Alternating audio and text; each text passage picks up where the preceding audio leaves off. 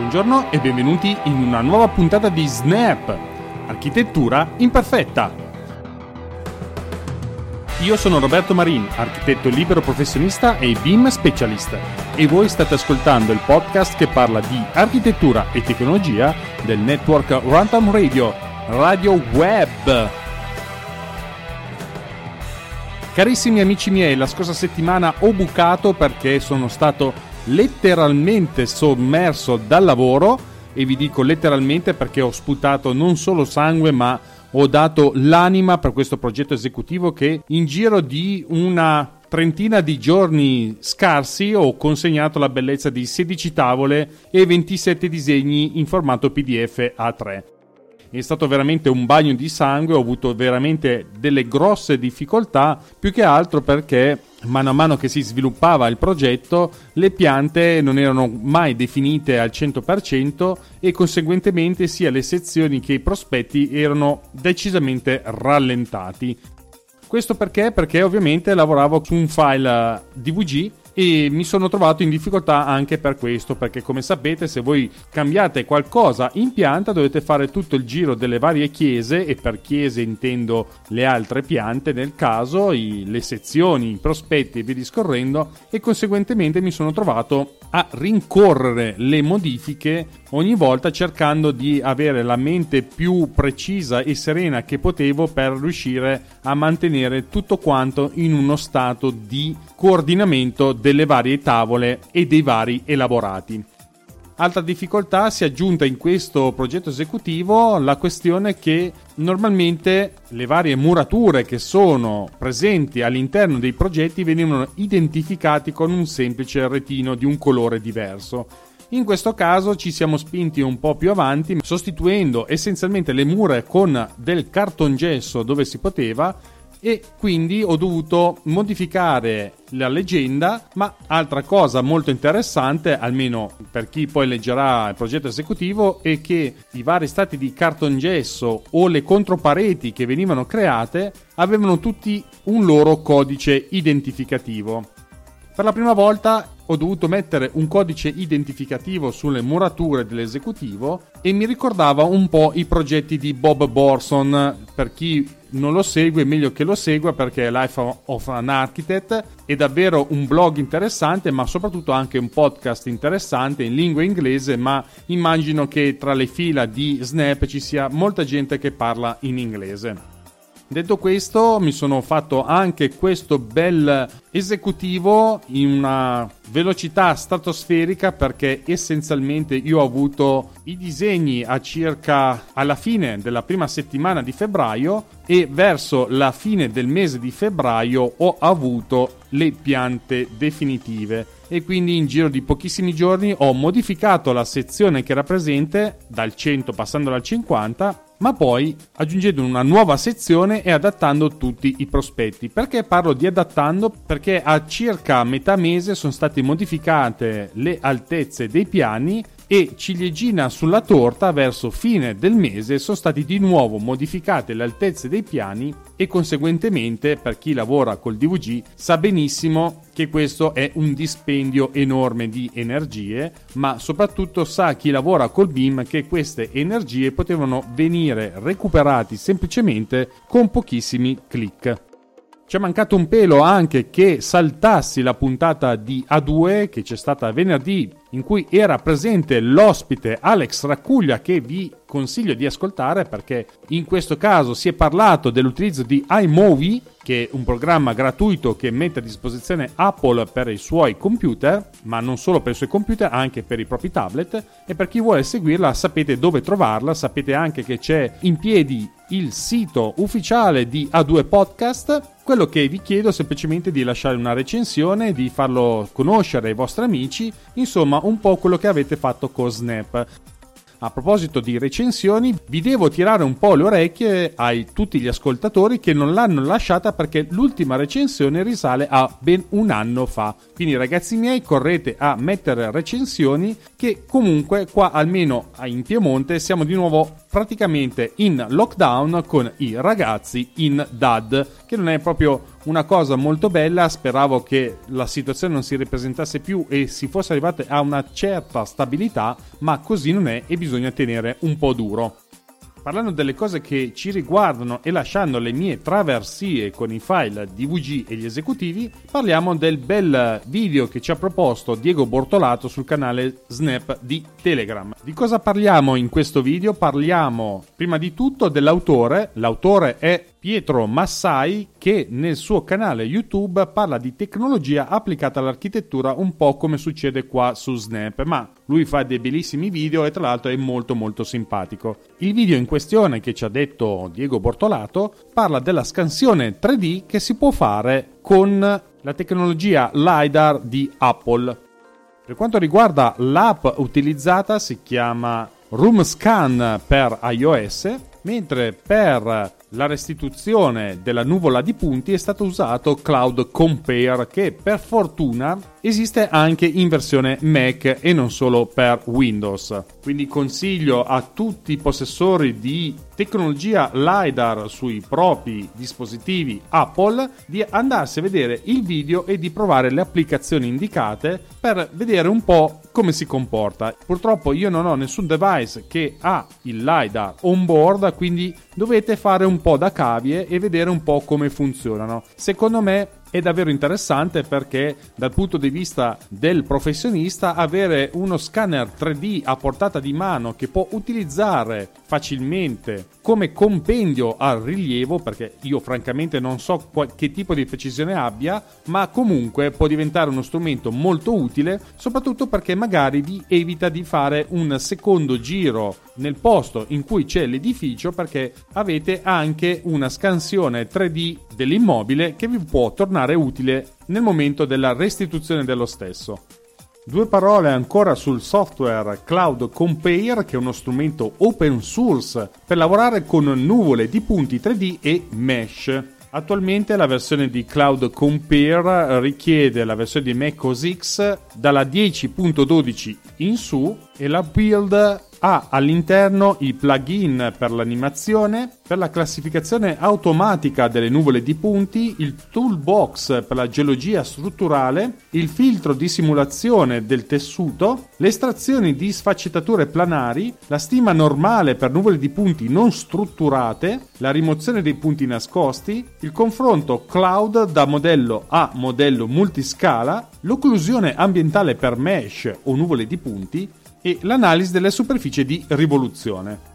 Cosa supporta questo simpatico tool? Formato file CSV Matrix IO, il formato E57, il formato di scambio disegni DXF, i formati raster GDAL che sono essenzialmente dati geospaziali, il formato PDMS, il formato photoscan e la nuvola di punti LIDAR e come vedete il cerchio si chiude. Quindi ancora un ringraziamento per Diego Bortolato per averci fatto conoscere questo software e questa app che si possono utilizzare con il LiDAR e quindi correte a comprarvi iPad o iPhone entrambi nella versione Pro. E visto che parliamo di dispositivi mobili come l'iPad, andiamo a vedere cosa c'ha in serbo Sharp 3D per la sua nuova release di questa interessantissima applicazione. Sharp 3D vi ricordo che ha sede a Budapest in Ungheria e ha introdotto una nuova attesissima funzione per i disegni. La pluripremiata app iOS ora è disponibile anche per Mac OS come vi ho già raccontato e sto provando anche in versione beta e ha scosso un po' il settore con la prima soluzione CAD 3D non solo potente ma anche ultra intuitiva che scavalca addirittura SketchUp per farci intendere ed è nata sulla piattaforma iPad Pro con Apple Pencil. Con il lancio di Drawings, Sharper 3D è ora più una soluzione completa per le aziende che producono beni industriali. L'azienda CAD afferma che Sharp 3D, aperte virgolette, ora supporta l'intero viaggio dal concetto al disegno realizzabile, chiuse virgolette. È rivolto ai progettisti industriali e di prodotto, agli ingegneri meccanici e ai responsabili di progettazione, ma Sharper 3D con i disegni consente non solo a questi professionisti di rimanere all'interno dello stesso programma, anziché saltare avanti e indietro tra le piattaforme CAD, ma consente anche di risparmiare sui costi perché c'è meno bisogno di strumenti digitali. Disegni o drawings è un'esclusiva del nuovo piano che è stato presentato il primo marzo 2021. Questo nuovo piano aziendale sostituisce il pacchetto Pro che costa 500 dollari all'anno oppure 59 dollari al mese. Gli utenti del piano aziendale potranno creare viste 2D da un corpo 3D e salvarle come file DVG o DXF.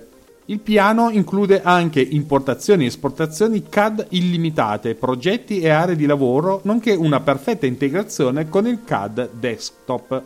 Istvan Casanadi, fondatore e CEO di Sharp 3D, dice, aperte virgolette, innanzitutto abbiamo creato un'esperienza di progettazione CAD indimenticabile per gli utenti. Ora faremo lo stesso e molto di più per le aziende. Sharp 3D sarà l'app di riferimento per le aziende focalizzate sul design che cercano di immaginare, progettare e produrre facilmente beni industriali grazie alle nuove funzionalità che avvicinano questa applicazione alla concorrenza dei giganti CAD tradizionali. La differenza è che la nostra app ha un approccio alla modellazione diretta, un impegno incrollabile per l'interfaccia grafica che contraddistingue l'azienda. Chiuse virgolette.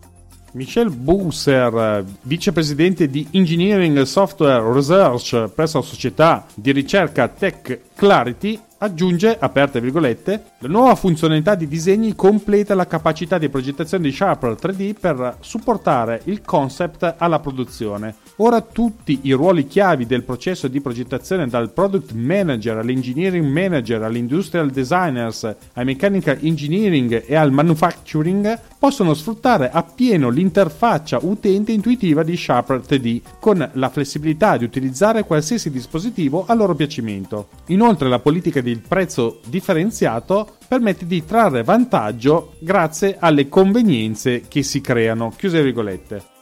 Alan Behrens, amministratore delegato di Texas Limited, aggiunge, aperte virgolette, Sharp 3D offre un cambiamento rinfrescante per coloro che sono frustrati dalle complessità e dalla eredità dell'interfaccia utente di alcuni strumenti CAD. Io sono uno di questi, non se ne può più di vedere il CAD a riga di comando. Detto questo, torniamo alle parole di Alan che dice che per coloro che amano i loro prodotti Apple, iPad e Mac si sentiranno particolarmente a loro agio, anche forse contenti dell'interfaccia utente. La loro funzionalità rilasciata di recente è un'evoluzione intrigante della piattaforma con l'obiettivo di essere molto più in sintonia con le esigenze di coloro che sono coinvolti nella progettazione, ingegneria e produzione del prodotto. Chiuse virgolette. E qua immagino che Autodesk si sia beccata una bella tirata di orecchi. Il nuovo prezzo di Sharp 3D entrerà in vigore l'8 marzo 2021 e gli utenti pro esistenti verranno aggiornati senza costi aggiuntivi al pacchetto business finché il loro account sarà attivo. Casnadi e la sua giovane azienda hanno riscontrato un notevole successo nello sviluppo del suo unico prodotto semplicemente su Apple iPad Pro con Apple Pencil come unico dispositivo di input. Se questo non è una prova di potenziale distruttivo sotto i piedi, non so cosa possa esserlo. Recentemente hanno portato la loro base di codice ai nuovi Mac basati su chip M1 e non solo perché io lo sto provando su chip Intel e stanno anche pensando a Windows appunto perché lavorano anche su Intel. Proprio quella piattaforma, e indico Windows, che ironicamente rappresenta l'era dell'establishment CAD degli anni 90. Cambiamo argomento, ma prima di tutto mi volevo scusare per la qualità audio che è in continua evoluzione, ma sto cercando di trovare una soluzione e so benissimo che questa soluzione è una cosa molto lunga, ci vorrà del tempo, quindi vi chiedo solo di pazientare. Io sto cercando di lavorare in background per garantire un'ottima qualità audio col nuovo setup. Molto probabilmente dovrò riconsegnare l'apparatia che ho acquistato ad Amazon perché non funziona, nel senso che funziona in determinati situazioni, ma nel mio workflow di questo podcast purtroppo non funziona una beamata ceppa di niente perché tendenzialmente seguo una scaletta e conseguentemente devo vedere lo schermo del mio computer che questa paratia non mi consentirebbe di vedere. Ma comunque statene certi, ci lavorerò, so che è una cosa lunga, vi chiedo solo di pazientare e darmi dei feedback in tal senso. Volevo però in questa sede ringraziare Giovanni Cinquini e Diego Bortolato per aver consigliato la puntata 110 del podcast Snap Architettura Imperfetta direttamente su LinkedIn. Vi ringrazio, anche questo tipo di condivisioni aiuta davvero molto. Continuate così, siete sulla strada giusta e io più che ringraziarvi su Snap e abbracciarvi virtualmente in questo momento non posso fare altrimenti. A proposito di novità, volevo ringraziare Daniele sul canale Snap di Telegram perché è stato il primo a farci sapere che è nato il canale YouTube di Federico Biancullo. Se non sapete chi è Federico Biancullo, vi beccate qualche frustata sulla schiena e per ammenda andate ad ascoltarvi l'episodio 89 dove ho appunto intervistato Federico Biancullo in cui ci ha raccontato un sacco di cose sull'ArcViz Indubbiamente questo canale YouTube sarà interessantissimo, iscrivetevi e sono certo che troverete delle perle di saggezza per chi si occupa di render, ma non solo. Come avete potuto notare, la presenza di Federico Biancullo in internet è decisamente aumentata e come sapete, per chi lo segue, noi architetti ne beneficiamo sotto tutti i punti di vista. Ormai c'è il canale Instagram, c'è il canale Twitch, c'è il neonato canale YouTube e la pietra miliare che è il blog Ctrl più Z. Se non conoscete tutti questi canali, ragazzi miei, cerchiamo di seguirli tutti quanti insieme perché, fidatevi, ne avrete dei benefici sotto tutti i punti di vista. Visto che però adesso abbiamo parlato di ArcViz, vi volevo raccontare del mostro che ha creato Box Technologies che ha annunciato la sua nuova workstation Threadripper Pro, denominata Apex Everest, che dispone di un processore AMD Ryzen Threadripper Pro serie 3000 VX a 64 core il nuovo processore Ryzen Threadripper Pro a 64 bit è uno dei più capaci e offre prestazioni multithread all'avanguardia per applicazioni critiche nel settore CAD come simulazione e rendering. Bill Leisure, vicepresidente vendite e marketing di Box, afferma, aperte virgolette, il nuovo AMD Ryzen Threadripper Pro fornisce una piattaforma eccezionale per Apex Everest il numero di core di elaborazione e funzionalità innovativi presenti in Threadripper Pro consentirà ad artisti VFX, animatori, nonché architetti e ingegneri di creare più velocemente che mai, chiuse virgolette.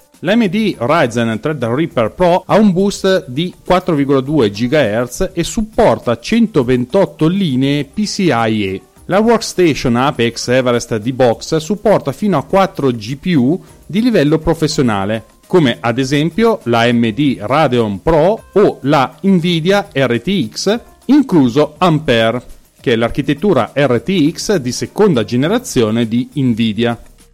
Apex Everest ha una capacità fino a 2 TB di memoria di sistema e supporta più opzioni di disco rigido. È anche possibile la gestione remota di questa macchina Inoltre è altamente configurabile come la maggior parte, se non tutte, le workstation box. Chiaramente i software che possono avere dei miglioramenti con questa macchina, per citarne alcuni, sono Autodesk 3D Studio Max, Maya, Avid, DaVinci Resolve, Cinema 4D e V-Ray tra gli altri. I processori AMD Ryzen Threadripper Pro in questo sistema è il modello 3995 VX. Questi chip sono basati su un processo di produzione di silicio a 7 nanometri. Sono i primi chip per workstation nel settore basati su questo piccolo processo. Intel non ha ancora raggiunto un processo a 7 nanometri e qui se sentite sullo sfondo un po' di campane a morto avete capito il perché. Quindi la concorrenza di Xeon deve fare affidamento esclusivamente sui miglioramenti della microarchitettura. I chip a 7 nanometri di AMD sono prodotti da TSMC. Nel mercato dei computer tradizionali, il valore della contrazione dei processi di produzione del silicio è sempre più basso e sta iniziando a diminuire, come avete potuto vedere. Si stima che la corsa a 5 nanometri e 3 nanometri fornirà solo miglioramenti del rapporto potenza-prestazioni di circa il 15-20%.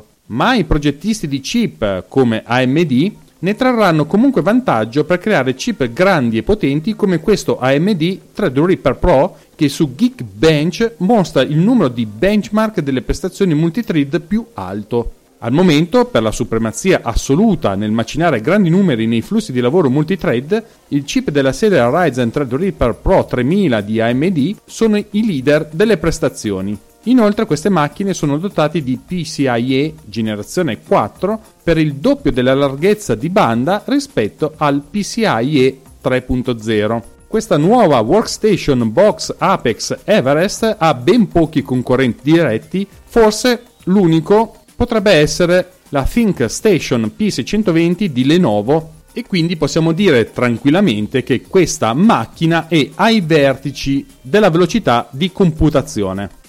Giusto che parliamo di innovazione tecnologica, vi ricordo che Thunderbolt 4 è appena nata, ma iniziamo già a parlare delle prossime versioni di Thunderbolt. Mentre si celebrava il decimo compleanno di Thunderbolt, Ben Hacker, direttore delle strategie I.O. di Intel, nella divisione Client Connectivity, ha spiegato che lo sviluppo del successore di Thunderbolt 4 è già in atto con l'obiettivo di una maggiore velocità.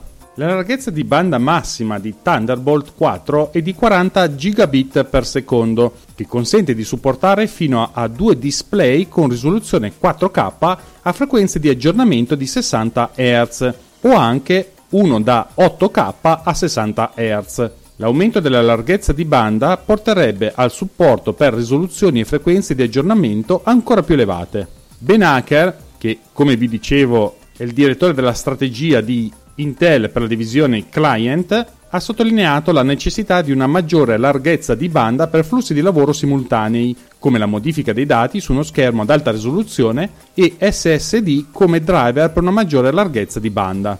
Aperte virgolette, oggi la nostra larghezza di banda del percorso dati all'interno di Thunderbolt 4 è in qualche modo allineata alle prestazioni di un PCIe generazione 3x4 e per alcune delle nostre applicazioni di archiviazione si vedono già raddoppi di velocità. C'è già bisogno di un tipo di storage ad alte prestazioni per forse SSD NVMe o Array RAID desktop che saranno in grado di consumare più dei 40 gigabit di larghezza di banda o poco meno di 40 che possiamo fornire oggi. La compatibilità con le versioni precedenti è importante anche per la prossima generazione di Thunderbolt. Intel ha in particolare condiviso il protocollo Thunderbolt per quello che è ora noto come USB 4. La prossima versione di Thunderbolt sarà presumibilmente chiamata Thunderbolt 5, ma comunque si chiami, Intel si aspetta che Thunderbolt di nuova generazione continui a funzionare su USB-C. Chiaramente stiamo guardando molto verso il futuro, ma tornando al presente è in corso lo sviluppo di altri accessori Thunderbolt 4, inclusi dock di diverse dimensioni e altre dock che non richiedono il proprio alimentatore, utilizzando invece il caricatore USB-C di un laptop. Bene, andiamo verso l'ultima parte di questo podcast, la puntata 114 se non erro. Scusatemi, ma cerco di fare il possibile che ho entrambi i figli in DAD ed è davvero un grandissimo macello tra lavoro e compagnia briscola e già tanto che sto registrando abbiate pazienza di me.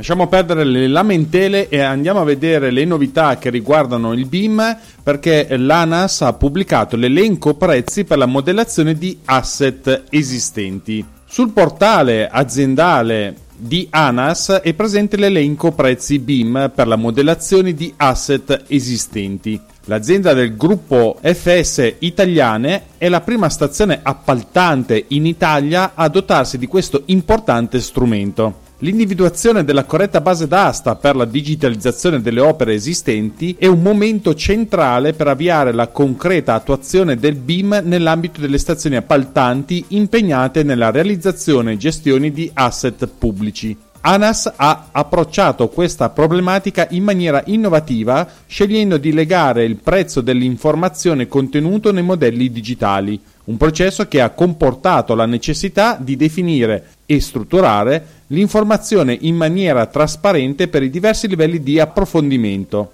ovvero per gli usi previsti per il modello. Le caratteristiche dell'approccio ANAS sono state coerenza, proporzionalità e scalabilità, sviluppando l'elenco prezzi a partire da una base dati solida come il modello dati. L'asset infrastrutturale è descritto dall'esecutore con il modello dati a partire dalla struttura VBS, ovvero opera, parte d'opera ed elemento. Ciascun elemento è poi caratterizzato da una serie di parametri informativi suddivisi in gruppi parametri, il cui numero complessivo può variare a seconda del livello di approfondimento. L'elenco prezzi compensa l'attività di realizzazione del modello digitale di ciascuna parte d'opera, che è funzione dell'effort richiesto per la relativa modellazione. Effort, che è una parola inglese che vuol dire tendenzialmente, in base alle frasi in cui viene inserito, vuol dire sforzo, fatica oppure costo, dipende nell'ambito della frase in cui è inserita, in questo caso è definito anche dal numero di elementi e parametri informativi che caratterizzano ciascuna parte d'opera e, assieme a un tempo di modellazione noto, permettono di determinare mediante una semplice proporzione i tempi di tutte le parti d'opera dell'asset. Il costo di modellazione è dato quindi dal prodotto tra i tempi di modellazione e il costo della squadra tipo di modellazione. Molto interessante perché si inizia a parametrizzare il costo della modellazione con un software BIM.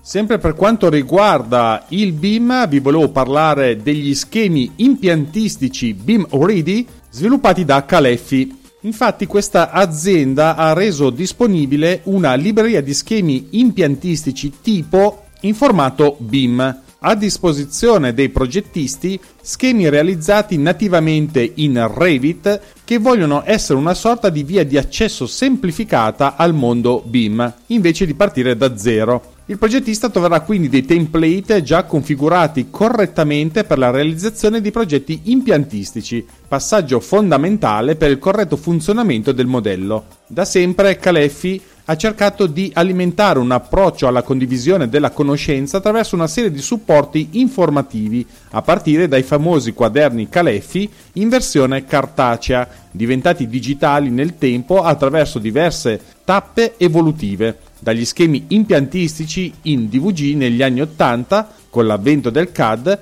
alla soluzioni interrogabili online negli ultimi anni. Oggi l'evoluzione naturale dei quaderni Caleffi a passo coi tempi moderni, porta agli schemi BIM, disponibili gratuitamente per il download sul sito bim.caleffi.com. Qui i progettisti possono scaricare in forma gratuita tutte le famiglie di prodotti Caleffi realizzate nativamente in Revit, ma anche una centrale termica sopra i 35 kW completa di tutti i componenti INAIL ed esempi di schemi impiantistici pronti all'uso. Gli schemi impiantistici BIM possono risultare utili a tutti quei professionisti che si stanno avvicinando alla metodologia BIM. Chi si cimenta per la prima volta nella progettazione MAP con Revit troverà uno strumento semplice ma potente per partire con il piede giusto e comprendere molto velocemente le regole che stanno alla base di un corretto approccio ad uno dei software più utilizzati al mondo. Gli schemi BIM Caleffi oltre ad offrire un aspetto formativo e tutoriale, possono rivelarsi una risorsa importante in grado di far risparmiare tempo al progettista, anche per chi utilizza il BIM già da tempo. Importando infatti gli schemi all'interno del progetto Revit, è possibile trasferire non solo tutte le geometrie, ma soprattutto tutte le regole e le impostazioni necessarie al corretto funzionamento dell'impianto. Tra gli schemi impiantistici già disponibili al download ci sono ad esempio centrali termiche di vari tipi con caldaie a biomassa o a combustibili tradizionali, centrali termiche per impianti di teleriscaldamento, reti di distribuzione di diversi tipi, impianti a radiatori con regolazione termostatica, impianti con pompa di calore e molto altro.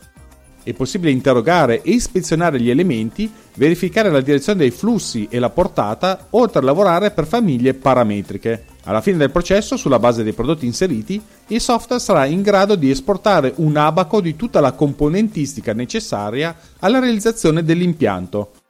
Qui indubbiamente va un enorme plauso a Calefi per quello che sta facendo. Gli impianti sono sempre difficili da gestire, ma avere una base di questo tipo per iniziare a fare un impianto MAP non è cosa da poco. L'unica cosa che posso dire a riguardo è il peccato che Calefi metta online solo modelli che possono funzionare con Revit. Come sapete la filosofia BIM è open e sarebbe stato più opportuno lasciare dei modelli IFC che potevano essere utilizzati da chiunque nel mondo. Ora approdiamo all'ultimo argomento di questa puntata che riguarda uno dei software di rendering in real time che ci sono in giro per il mondo. In questo caso parliamo di Enscape che è arrivato alla versione 3.0.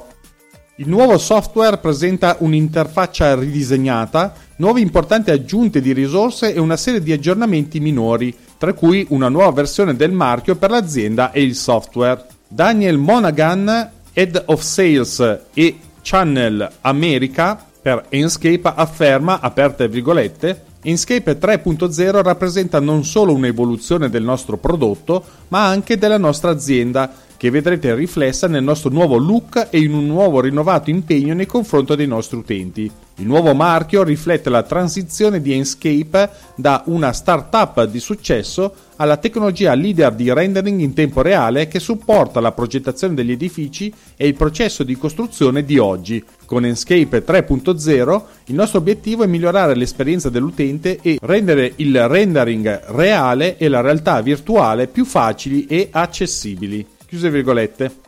Dorothea von Selditz, software developer presso Enscape, dice, aperte virgolette, la nuova interfaccia di Enscape 3.0 è molto più semplice col nuovo look. Si tratta di migliorare l'esperienza di Enscape. Con la versione 3.0 siamo partiti concentrandoci sull'utente e sulla sua esperienza nel suo insieme. È stata data molta considerazione ai flussi di lavoro e al modo in cui potremo semplificare le attività per rendere Inkscape più facile e veloce, chiuse virgolette. Ora passiamo alle funzionalità che riguardano l'interfaccia ridisegnata e modernizzata di Inkscape seguendo le linee guida e i feedback della comunità di utenti di Enscape. I flussi di lavoro sono stati semplificati ed è più veloce e più comodo accedere ai comandi e alle impostazioni.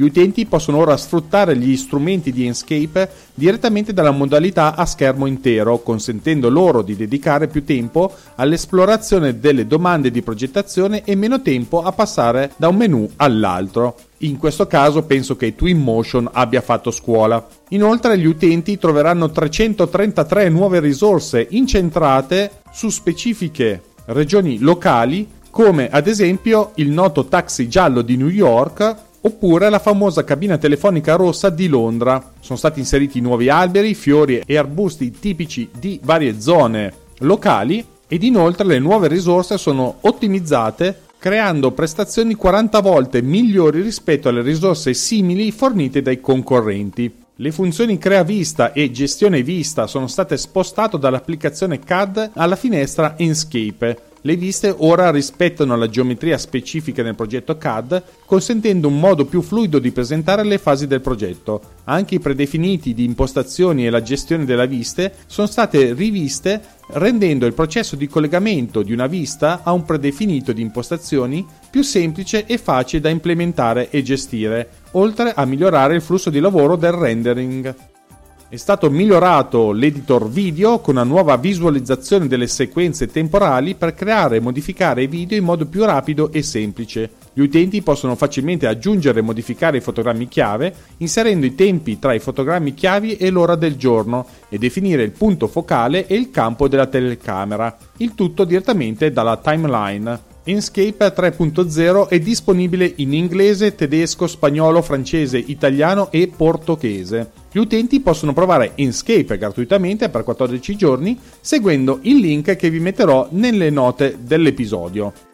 Siamo arrivati quindi alla fine di questa puntata e non mi rimane che ringraziarvi di cuore per aver dedicato il vostro tempo ad ascoltare questo podcast realizzato col supporto tecnico e morale di Alex Raccuglia e che fa parte del network Runtime Radio, la radio geek che è diventata radio web. Se volete sapere come potete aiutarci, troverete tutte le informazioni alla pagina ufficiale rantamradio.it dove potete ascoltare anche lo streaming della radio. Se invece vuoi contattarmi, hai bisogno di consulenza oppure vuoi sponsorizzare il podcast, troverai tutti i link nelle note della puntata. Come sempre, condividete e non mi rimane che salutarvi. Ci sentiamo nella prossima puntata di Snap, Architettura Imperfetta, un podcast color grigio ciliegia.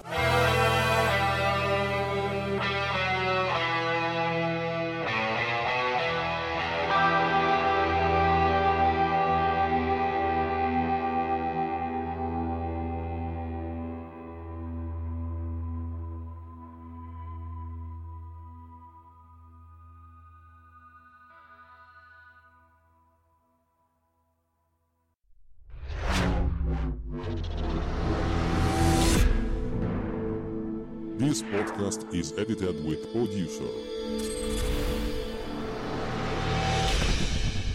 Discover more at ultimedia slash producer, ulti.media slash producer, P-O-D-U-S-C-E-R.